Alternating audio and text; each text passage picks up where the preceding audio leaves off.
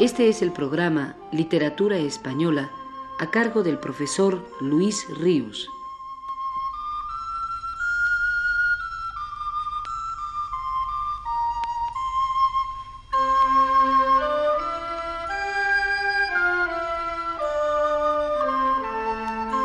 El profesor Ríus nos dice en su texto más reciente: Pleamar es el tercer libro de poemas que Rafael Alberti escribe en el destierro y lo publica en el año de mil novecientos cuarenta y cuatro. En él vuelve a cobrar una primera importancia un tema típico de la poesía de este autor, el mar.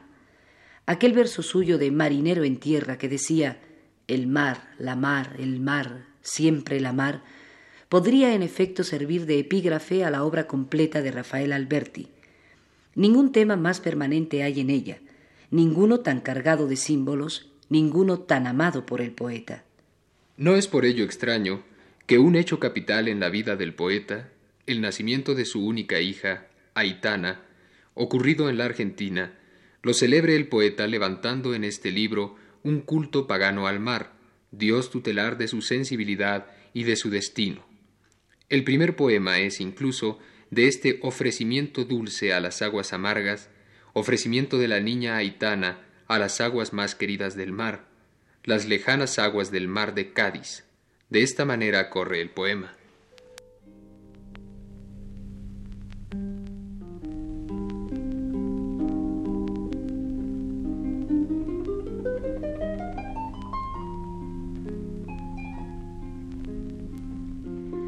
Aquí ya la tenéis, oh viejas mares mías, encántamela tú, madre mar gaditana.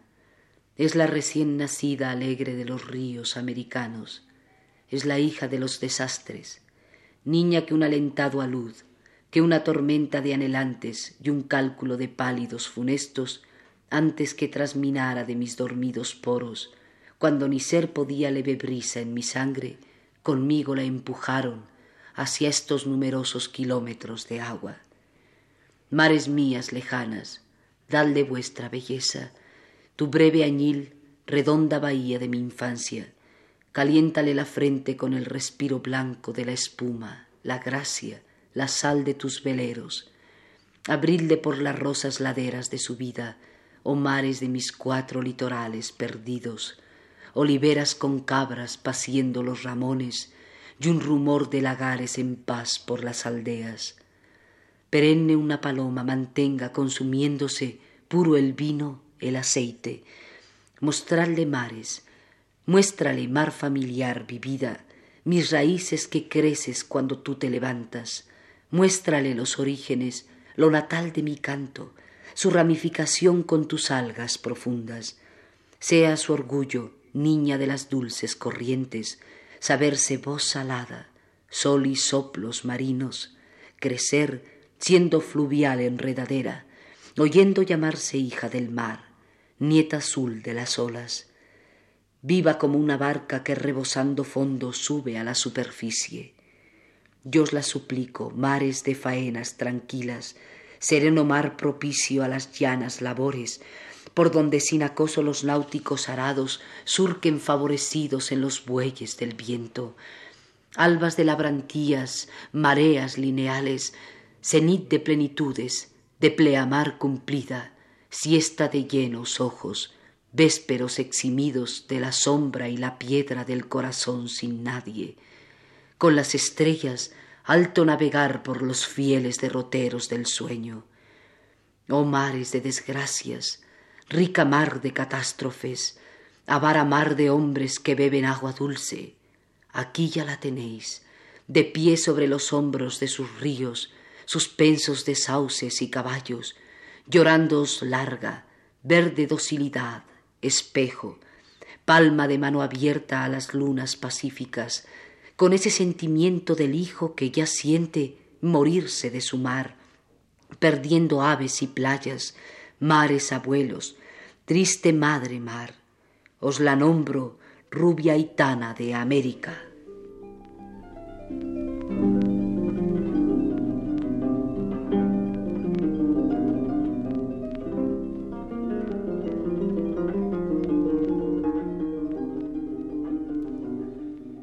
pero es en la parte de Pleamar intitulada Arión, donde la pasión del mar, Dios de Alberti, otro yo de Alberti, soledad de Alberti, logra expresión más directa y rotunda.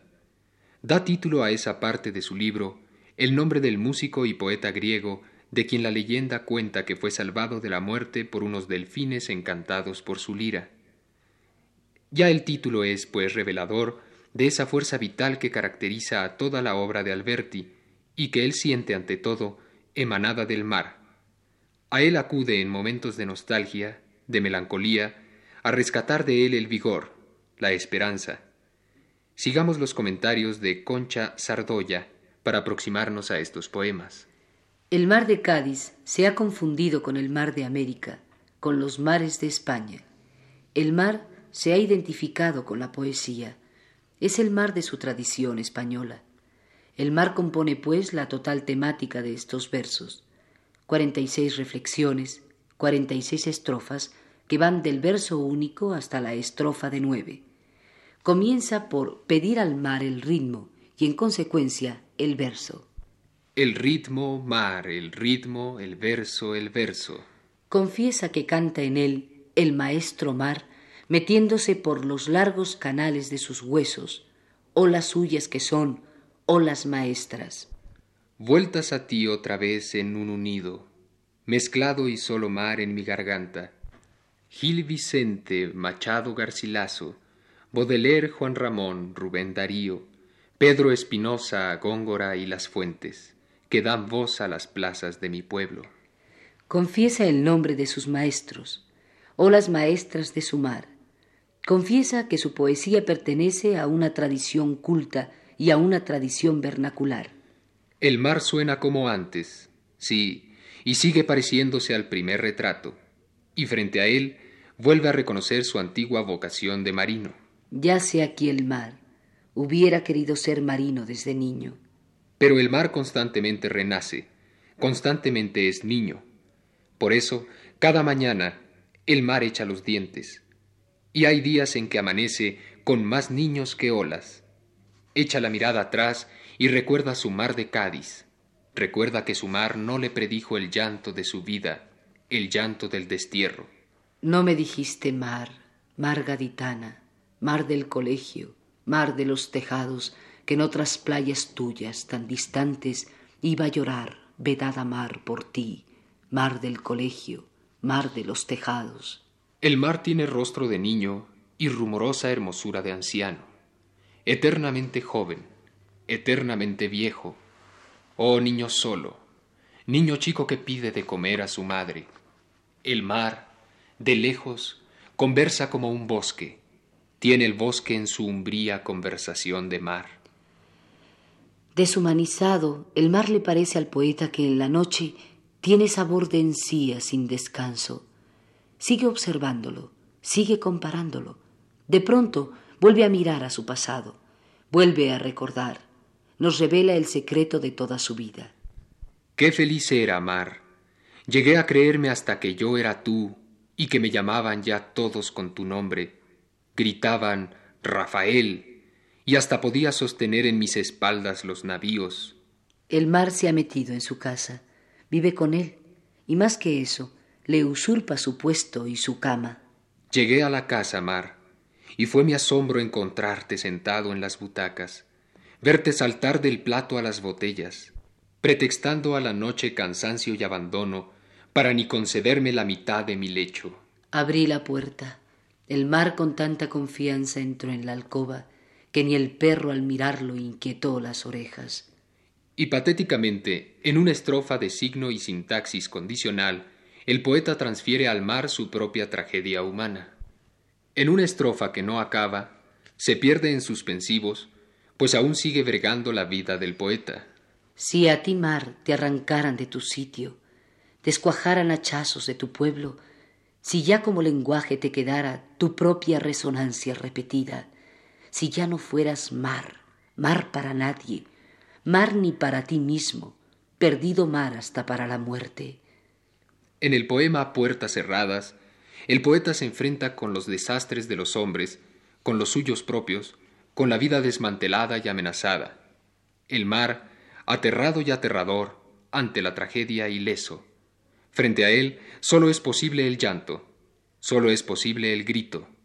Pero las puertas que dan al mar de los destierros y de los desastres están cerradas. En el soneto a mis amigos los poetas uruguayos, el mar aparece como símbolo y vivencia del desastre humano. Mar y tierra se han conjurado contra el destino del poeta. Sufrí la furia de la tierra, el fuerte encontronazo de la mar impía. Consideré mi sangre mar sin suerte, tierra mis huesos, funeral y fría. La tragedia de España ha sido la mar impía, su sangre desolada, su vida. Es mar también de fatalidad y muerte. El poeta se enfrenta así con su agonía de desterrado, con su pasado muerto, con su porvenir helado, y tiene la certeza de que su vida está terminada. Difuntos ya el huir y la carrera.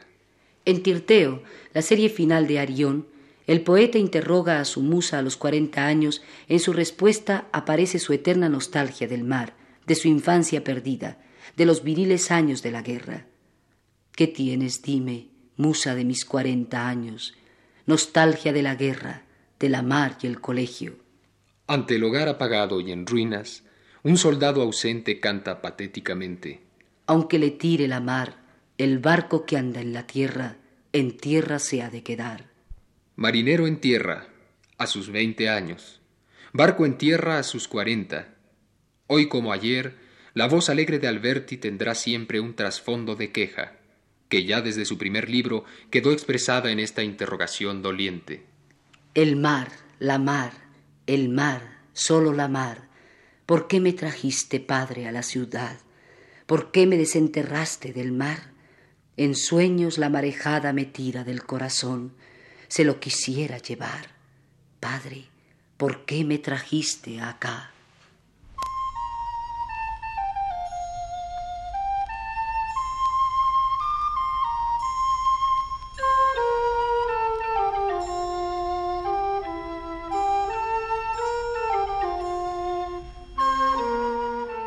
Este fue el programa Literatura Española. Un programa a cargo del profesor Luis Ríus. En la lectura de los textos participamos Aurora Molina y Luis Heredia. Grabación de Ignacio Vil.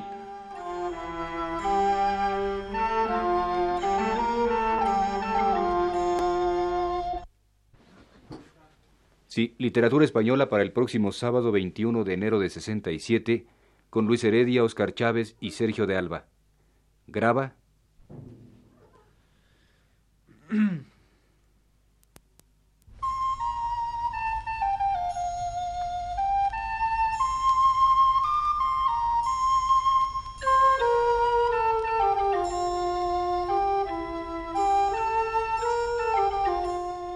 Señoras y señores, muy buenas tardes. Les ofrecemos el programa Literatura Española, que produce para Radio Universidad el profesor Luis Ríus.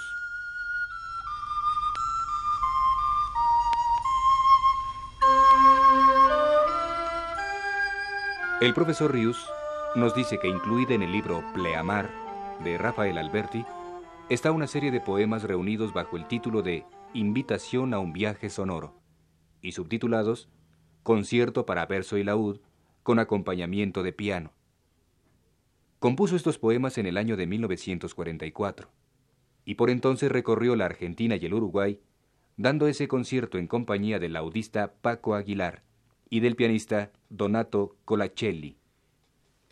El concierto, acompañado por la poesía de Rafael Alberti, abarcaba música española del siglo catorce al quince, francesa e inglesa del siglo diecisiete, italiana, alemana y austríaca del siglo dieciocho, rusa del siglo diecinueve y música española de nuestro siglo.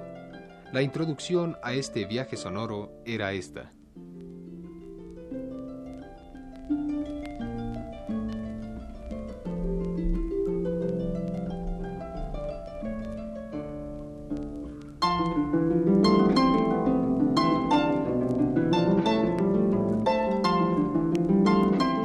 En el principio fue el laúd, venía vagabundo y sonoro de viaje. Voz ya antigua se ahogaba en su garganta, de ajimeces y príncipes nocturnos, suspensos de jardines demorados. Venía grave ya de amor y pena, tristes los ojos de arenal perdido, moreno como piel de los desiertos, canas las cuerdas, anchos los sollozos, el corazón doliéndole en la hondura, transparente de un agua aprisionada. Y como la palmera, cuyo mástil abre en arco a la luz sus verdes velas, pasó la mar, abriendo su susurro de hojas dulces los mirtos y arrayanes de Granada, de Córdoba y Sevilla.